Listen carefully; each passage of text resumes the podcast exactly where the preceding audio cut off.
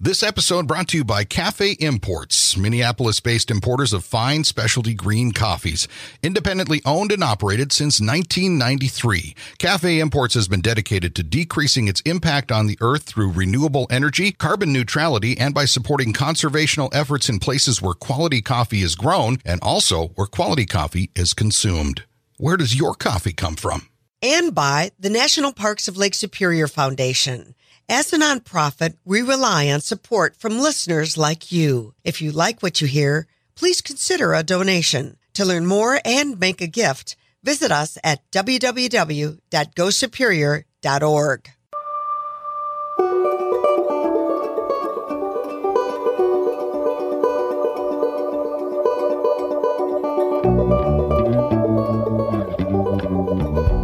Welcome to the Lake Superior Podcast. I'm Walt Lindala. And I'm Frida Waara. We are made stronger by story, and there's no better source than the continent's largest body of fresh water, Lake Superior. So join us as we highlight the five national parks that ring this greatest of the Great Lakes, meet the people, tour the places, and learn about the projects that make these parks and body of water so remarkable. This podcast made possible with the support of the National Parks of Lake Superior Foundation and Media Brew Communications. I'm Walt Lindala. And I'm Frida Waara. Welcome once again to the Lake Superior podcast. You know, Frida, today, uh, this is going to be an interesting one for me, mainly because I'm actually fairly familiar with what we're talking about. These are the seaplanes that go to Isle Royale in Lake Superior. Myself, as someone that grew up in the Keweenaw Peninsula, you're familiar with the Ranger 3 getting there and other vessels, but the seaplanes are a whole other uh, thing. And this is going to be real interesting. Tell me about a little bit who we've got lined up. Well, let's just take a second to realize that while Isle Royale is the national park in Michigan, it is one of the most difficult to get there because mm-hmm. you've either got to go by air or by water. You can't drive there and you could take your own boat, but you better be a pretty good captain because where you're traveling is a pretty good distance out there. It's it's not uh, right next door. Um, I like to say when I'm at the top of Brockway Mountain, I might be able to see it sometimes, but that really doesn't happen. It no. is when I've been in the plane with Tomas, who's with us today on the on the podcast, that I have had a chance when I lifted off at the canal, and pretty soon you get to see Isle Royale out there, the gem of Lake Superior. And Tomas Sowles knows it better than anybody because he's the chief pilot at the Isle Royale Seaplanes. Well, Tomas, welcome to the podcast. Good to have you on today. Thank you for having me, Frida, and well, appreciate it. Uh, so let's talk a little bit about this. I mean, you are the chief pilot with Isle Royale Seaplanes. This is a seaplane that takes off that gets uh, visitors to Isle Royale National Park uh, from the Houghton area. And tell us a little bit about this, what you do, and how you ended up here, and and what really kind of drove you or flew you to land uh, in this gig. Well, uh, I started uh, with Isle Royale Seaplanes uh, at the very end of 2015. My first summer up here was actually in 2016, mm-hmm. and I have been flying out to Isle Royale every summer since. We started with um, one aircraft, and we've grown. This summer now we have four aircraft and five pilots on staff, including myself. Well, I know you, Tomas. You are not old enough. When I think back about 2015, and I think that might have been the year that I actually flew with you, around about that time. How in the world did you land as a pilot so early on in your career? Uh, my father is a pilot. Uh, my grandfather was a pilot in World War World War II. Both of them flew seaplanes, and so flying a seaplane was something that I always knew was was something I wanted to do that I was gonna going to do. I didn't know necessarily that I was going to be doing it as a job professionally mm-hmm. until it was time to start thinking about what I needed to do uh, professionally to support myself. So uh, around uh, around college or you know in high school, started to decide that I was going to pursue aviation as a profession, and ended up going to college for that. And then it was after the, the, most of the colleges uh, train you up for airline flying, and that was uh, what I intended to do. And it wasn't until after college that I uh, was able to seize an opportunity in Maine, which is where I grew up, uh, to to fly smaller aircraft in uh, in environments similar to like what we're uh, flying to. I was flying to islands off the coast of Maine. The company did have a seaplane, and I was exposed to that, but it wasn't the primary focus of the company. So uh, the seaplane quickly caught my eye, and definitely wanted to to continue that, and and that's where I am here, uh, continuing that. As a pilot, what is it about seaplanes? Well, uh, I would say it, there's a romantic side to it, and it has to do with uh, really the, the start of aviation. Aviation started with, with a seaplane. There weren't really established runways, and so seaplanes were were one of the primary methods that aviation was able to continue. Think of uh, the Pan Am or the early days of Pan Am as they were flying around the world in these very large seaplanes for transportation. Uh, but seaplanes r- really evolved in, uh, in my opinion, up in Alaska. That's where they continued on after runways were built. But up in Alaska and Canada, they they continued on where roads still weren't built in the 40s, 50s, 60s, 70s, and still to this day, uh, our seaplanes are still very relevant up there. So I have to ask you this then: when you talk about yeah. that, when we look at this region of what we're talking about, the Keweenaw Peninsula, the Upper Peninsula, that area, and then the Big Lake, and then Isle Royale, and its own geographical challenges, is that one of the things about doing it in this region that makes it interesting for you? Yeah, anytime you can find uh, somewhere where a seaplane is relevant, it, it is very interesting, mm. and it, it just it, it feels right because you're being you're using something that was built you know 40 50 60 70 years ago and it's still relevant today. So there's a nostalgia a romantic side to it and it's really cool to to continue using it to this day and everyone's really excited about it. I love that. I love that that was where you know when you think about it because there weren't any runways but right. let's just talk for a second i mean tomas the runway you have Lord have mercy. Uh, I have a sticker on my kayak and it says Lake Superior's the boss. I cannot imagine. Oh, okay. And I've taken off with you in the canal. So you're a little bit, you know, protected there, but landing on Lake Superior? Oh man. Yeah, we, we do not land on Lake Superior uh, as a policy. Uh, you, you never know what you can get. Even, even looking at it from above, uh, mm-hmm.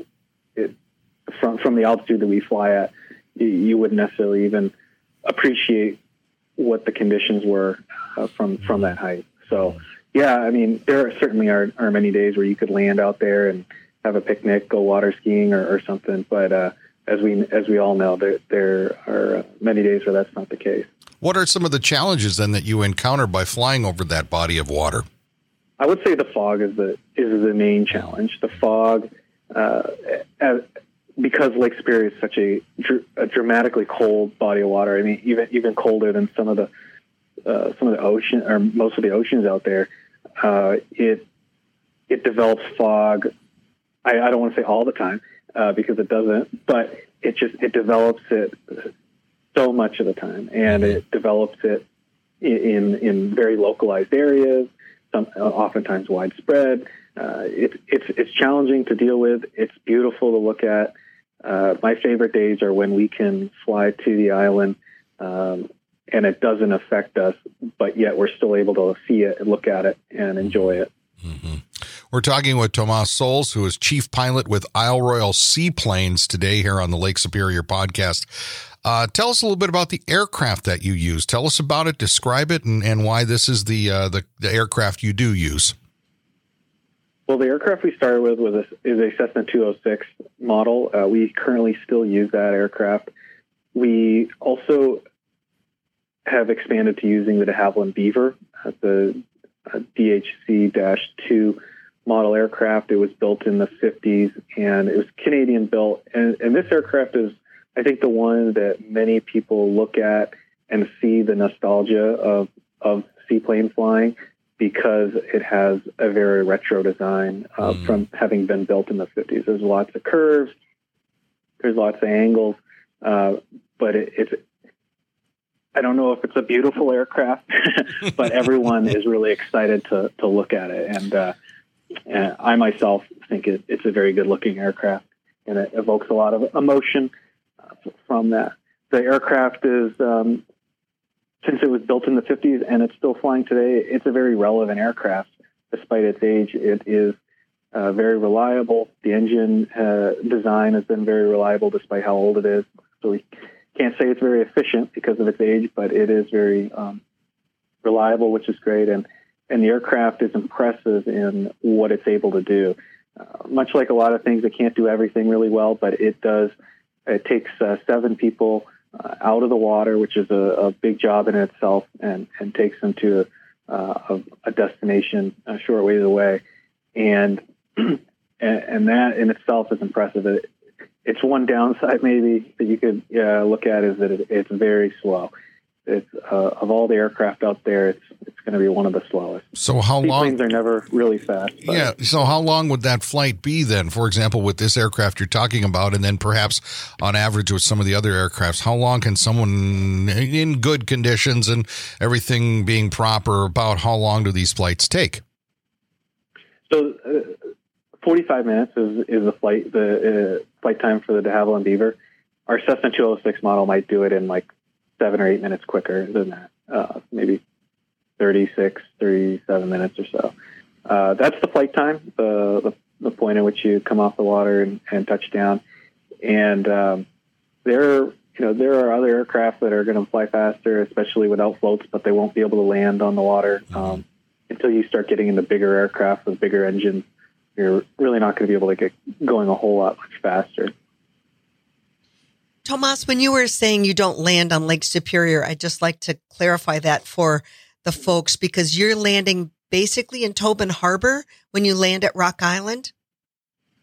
That's correct. So Tobin Harbor is the the body of water of Tobin Harbor is technically Lake Superior. So yeah, I, I may have misspoke there uh, we don't open we don't land in the open water of Lake mm-hmm. Superior. We're landing in very protected bodies of water. So even the Portage Canal is technically the same water as, as Lake Superior. So we're we are landing in it. It's just that um, it's in they're in very protected areas where even on the windiest days the waves aren't out of control. So. I have been on the shores of Tobin Harbor. I've kayaked through there before. That can be sometimes a moose crossing. Has that ever been anything to affect your landings there? I've never had a moose that has prevented me from landing, but there's been a couple of times where, as I've been landing, I've seen a moose crashing along the shoreline in the mm. water. Uh, certainly seen him uh, swimming uh, in Tobin Harbor and, and other various, uh, also at Windigo on the other side of the island. So, yeah, you know, you, when you think of it, I'm in the airplane all day. That that's that's my office. That's where I spend the most time a day. So it doesn't happen often, but uh, the few times that I do see a moose, it usually is from my seat in the aircraft. And um, yeah, so it and and it's usually a, a pretty cool uh, view when, when I do get to see it. And probably really fun for your passengers too. Yeah, yeah. Uh, sometimes it's it's one of those split second things when you're moving. Uh, and you know, you say, "Hey, did you see that?" And everyone's like, "What?" yeah. uh, but but yeah, the ones that do see it are, are definitely uh, going to enjoy that. Let's talk a little bit about your passengers, the average yeah. people that you are taking out to Isle Royale. Can you kind of give us an idea of who you're usually transporting maybe what they're maybe they're the ones that have chosen to go by seaplane and not by the ranger or other ways of getting out there by water. Tell us a little bit about that. Maybe are there restrictions to keep in mind? Uh, t- tell us about who you fly out to the island and back. Well i would say we fly all sorts of people. Uh, we're flying folks who are going on vacation. That's for you know probably the primary thing. Uh, backpacking is one of the, the primary uh, activities that people are going to be doing going to do out in Isle Royale, and we do load their backpacks. We do have a 45 pound maximum uh, weight limit for their backpack, but we can accommodate that that large overnight backpacking size. Uh, there is also uh, we also fly folks that are going out there just for the day. Um, those people typically have light luggage, so that's not hard to accommodate. And then there are also folks that are going to the lodge, and those folks will have usually different types of luggage, maybe carry-on suitcases like conventional uh, for air, airline aircraft, mm-hmm. um, and and maybe some uh, duffel bags or small day hiking backpacks. Uh, for when they go out hiking, um, but are going to stay at the lodge in the evening. So we have a, a broad mix of of folks who are doing those different activities and and and also um, how they're how they're staying on the island, whether or not they've got their their tent with them or if they're going to be staying in a nice uh, right. warm uh, lodge room. So if if folks are staying at the lodge, are they also limited to forty five pounds? Yeah, we do have. It, yep, it's a it's a forty five uh, pound maximum for each each passenger ticket that mm-hmm. is allotted. Yep. That's going to be tough sometimes. I bet you people, you know, and does that ever get to be a difficult moment on the dock when much. you're weighing yeah. them yeah. and yeah. you're weighing their luggage? yeah. So we do we do our best to make sure that it's it's published in as many different places. Mm-hmm. I mean, for one, uh, you know, it's it's on the website uh, as people are doing research of whether or not they want to uh, take a flight to Isle Royale. It's also part of the contract that they have they have to accept, acknowledge right. that they've seen that information before they're even allowed to pay for it, um, and then uh, also in, in, additional information as they're receiving their confirmation letters uh, for for planning their for planning their trip and keeping those records. But of course, you know, some people uh, slip through the cracks, and when they show up, and you know, our our team is there with the scales and and they are not aware of, of that, it, it can be a little bit, I think, hectic. It, it also depends on the timeline. Did they show up late? You know, we ask people to show up about 45 minutes before their scheduled departure time. So, you know, did they did, were they running late already? Were they are they already a little hectic and frazzled? yeah. But the the easiest part, you know, the first thing we always say is, okay, dump out, you know, dump out your water. You don't need to carry water to Isle Royale. You can mm-hmm. first of all. Um, you know, even if you decide to filter your own water out there, it's really, um, you know, excellent water right there where we land. But also, there's a water treatment plant at Rock Harbor or even Windigo, and you can just fill up at the tap. So it's not really a, a big inconvenience to be able to refill your water. And and, and water weighs eight pounds a gallon. I mean, yeah. It's yeah. pretty heavy for its for its density. So that's yeah. a quick way. And then after that, um, then it, you know it's the tough decisions of what are you gonna you know what have you decided is not no longer absolutely necessary for your for your excursion. Mm-hmm. and uh, and and sometimes that's that's a tough decision. The the only other you know uh, leeway is, is potentially the flight is not full and the captain's able to decide okay yeah you know we're we're missing uh, you know there's only a couple people on this flight. I can take some extra uh, some extra weight and such but but really, in a practical matter, it's, we got to get people down to the down to the weight baggage limit size. I love that story. And, you know, I'm thinking of myself right now because I'm a skier. And usually when we take a commercial airline and we're at that weight moment and, you know, my husband's saying, here, let me take one of your ski boots. Okay.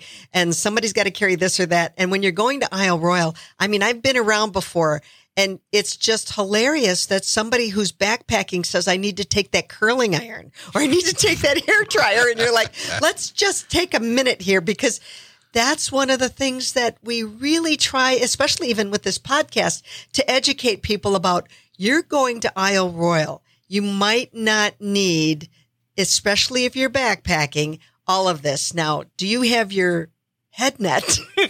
right that's really what you, I'm not going to let you take that, you know, leave that back. You've got to mm-hmm. take that with you. But um, certainly there's a lot of other things you don't have to carry.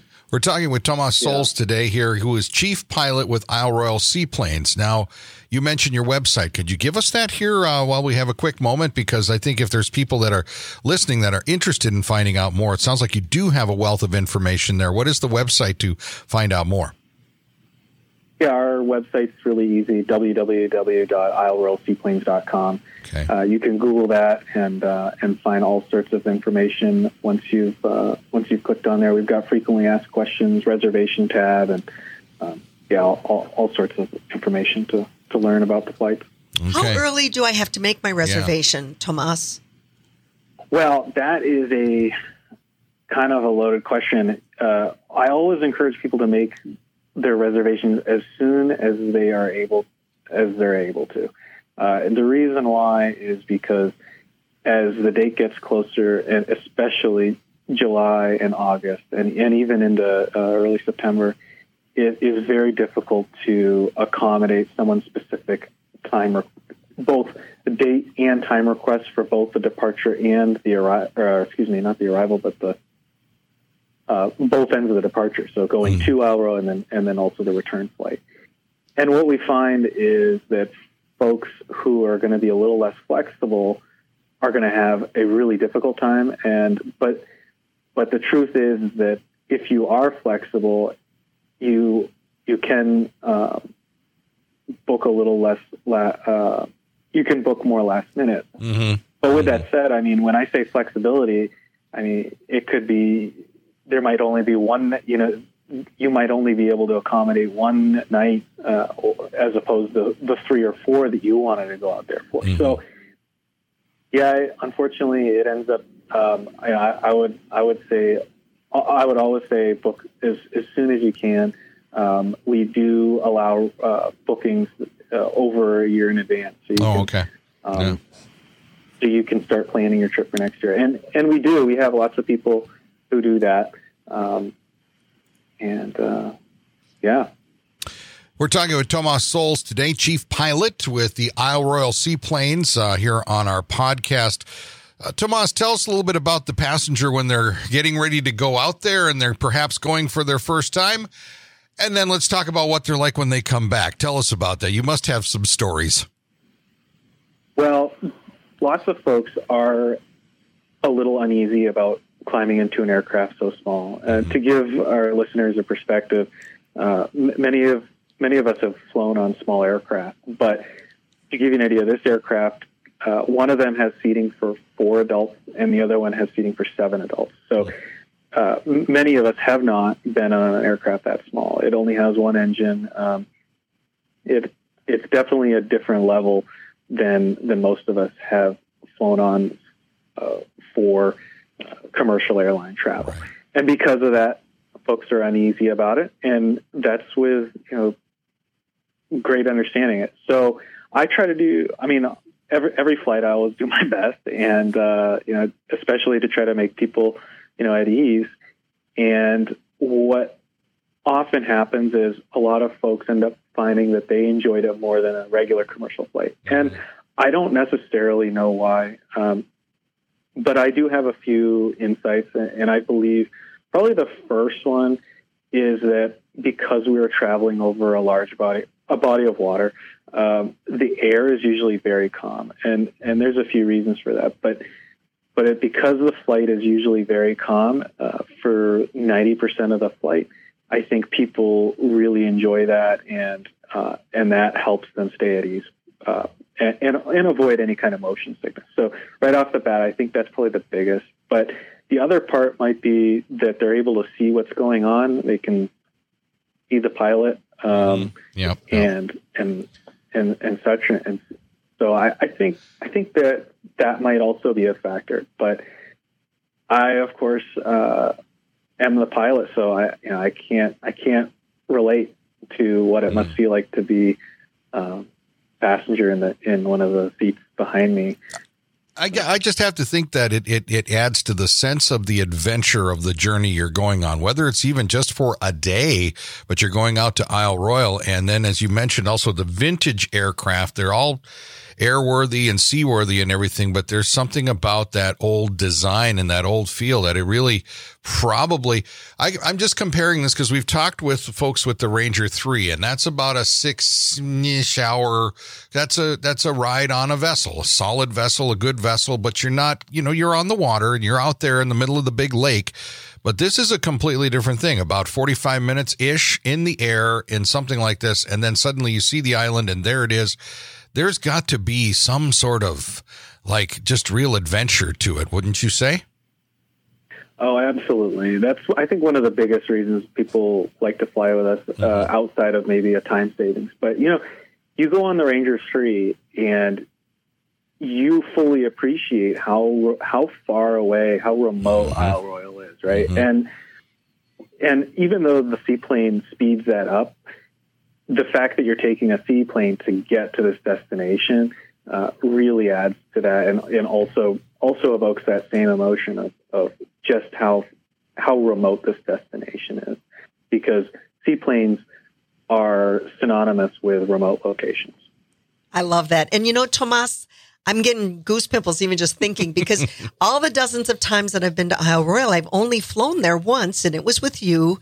And you greeted me in a different way about just teaching me about Isle Royale. And even though I had been to Windigo, I understood where the American was. I knew where the Rock of Ages lighthouse was.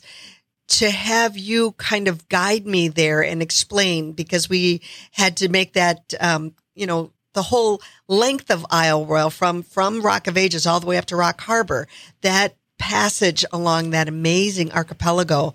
It it really was wonderful to have you. I mean, you're you you should be a ranger.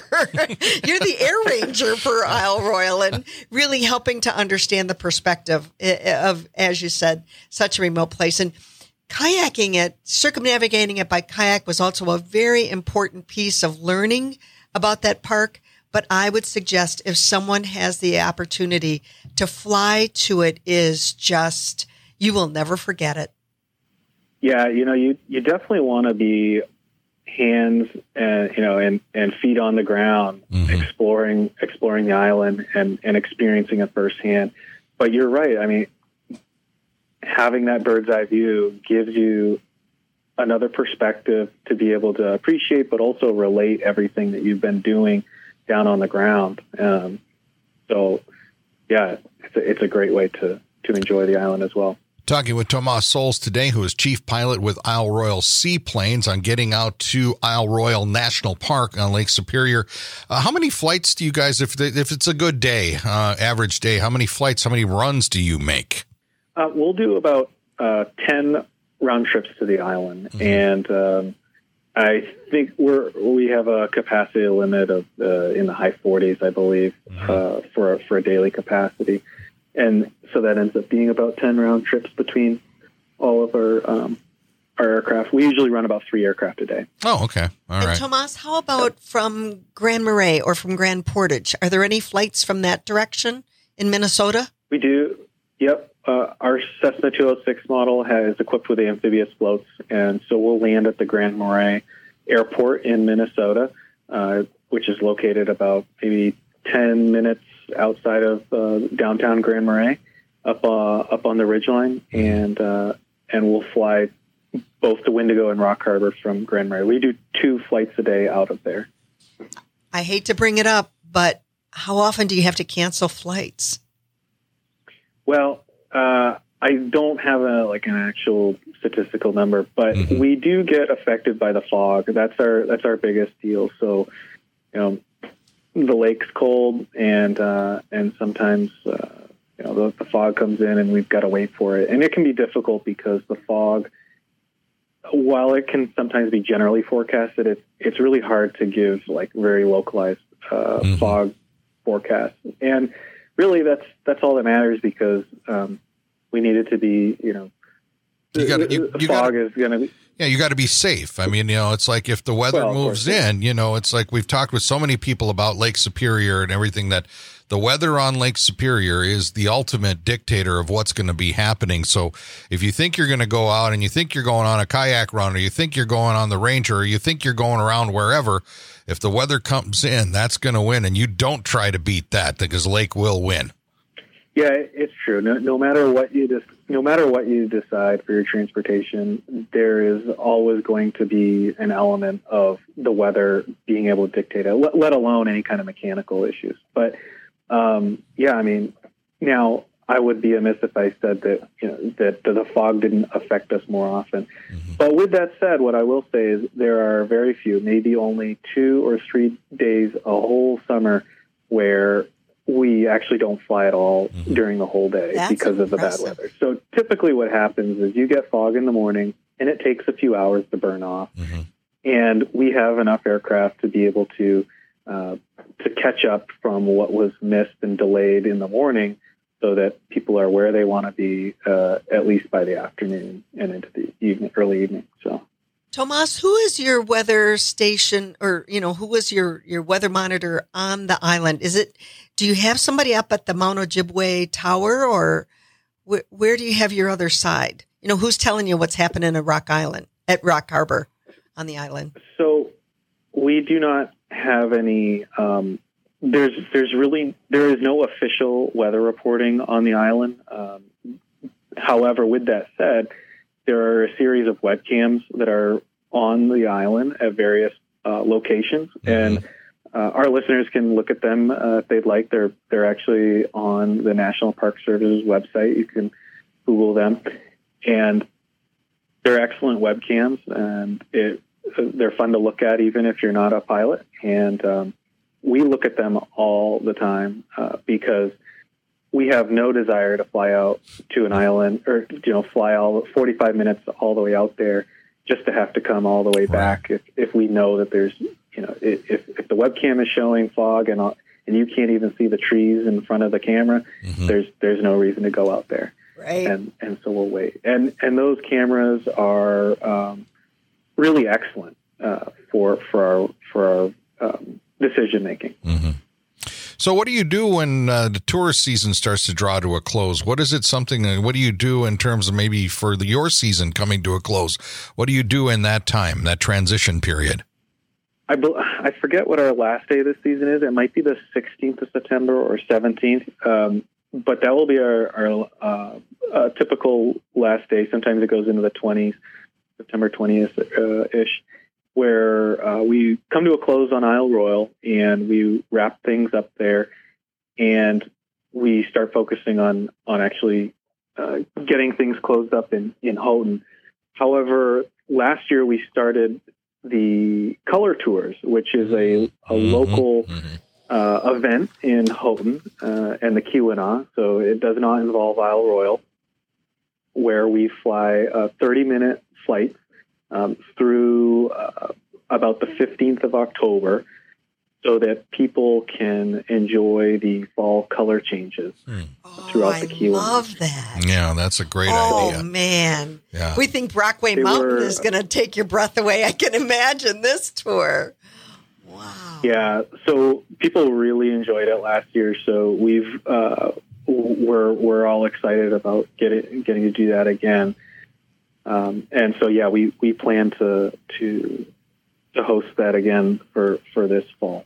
Well, Tomas, it's really been a pleasure chatting with you here on the podcast today. Um, as we wrap up, I'm certainly uh, interested if you have any last thoughts for us.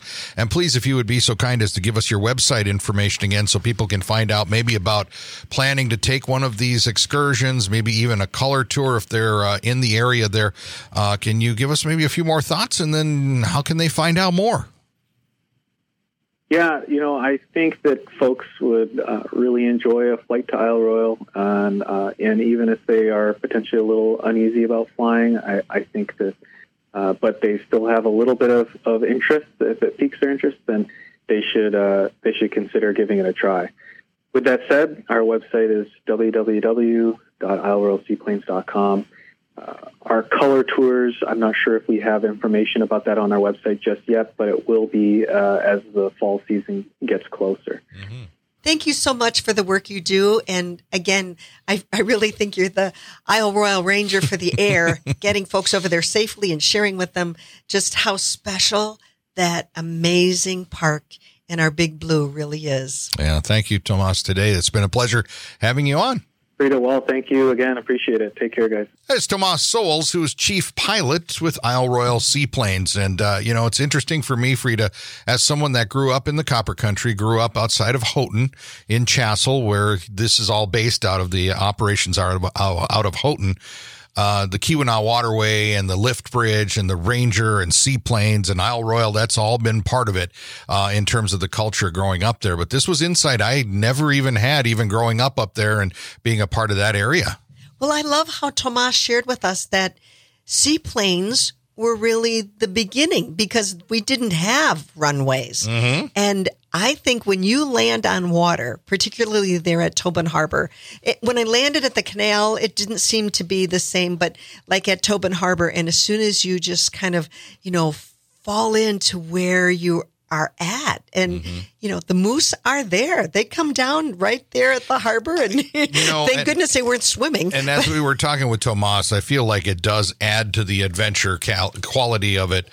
Not that the Ranger doesn't give you that, because that is a magnificent vessel to go out on the big lake. And if you want to have that opportunity to just go out on the deck and look out and see nothing but the big lake, the Ranger 3 is exceptionally good for that to get to Isle Royale. But to get into one of these airplanes, especially I'm really interested in the vintage aircraft from Yeah. the 50s that still runs and we're and, and they wouldn't be using it if it wasn't safe. But it's just really interesting just to have that that that thing of yeah, maybe it's 45 minutes in the air, but there's nothing like that. That's got to be the smell of the aircraft, the sound of the the engine, the water, and then breaking free of the water, and then you're up in the air, and then you're up there just about long enough to get used to it, and then you start the approach and you land, and you've done it. I've never done it, so it must really be something. you got to do it. Well, you got to do it. We got We got We we got to go go. We just got to go, All right, well we can do that.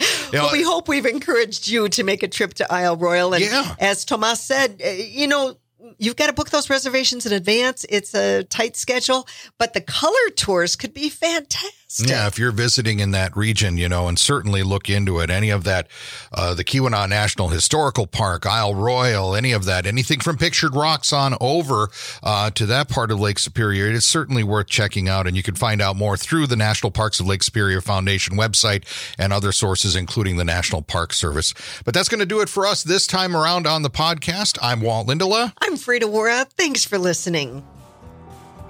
The National Parks of Lake Superior Foundation, NPLSF, is the only official nonprofit 501c3 fundraising partner of the National Park Service for all five U.S. national park sites on Lake Superior. To learn more about NPLSF projects and programs, you can visit the website at nplsf.org or friend them on Facebook. I'm Frida Waara. And I'm Walt Lindala. Thanks for listening to the Lake Superior Podcast. This podcast made possible with the support of the National Parks of Lake Superior Foundation and Media Brew Communications. This episode brought to you by Cafe Imports, Minneapolis based importers of fine specialty green coffees. Independently owned and operated since 1993, Cafe Imports has been dedicated to decreasing its impact on the earth through renewable energy, carbon neutrality, and by supporting conservational efforts in places where quality coffee is grown and also where quality coffee is consumed. Where does your coffee come from? and by the National Parks of Lake Superior Foundation. As a nonprofit, we rely on support from listeners like you. If you like what you hear, please consider a donation. To learn more and make a gift, visit us at www.gosuperior.org.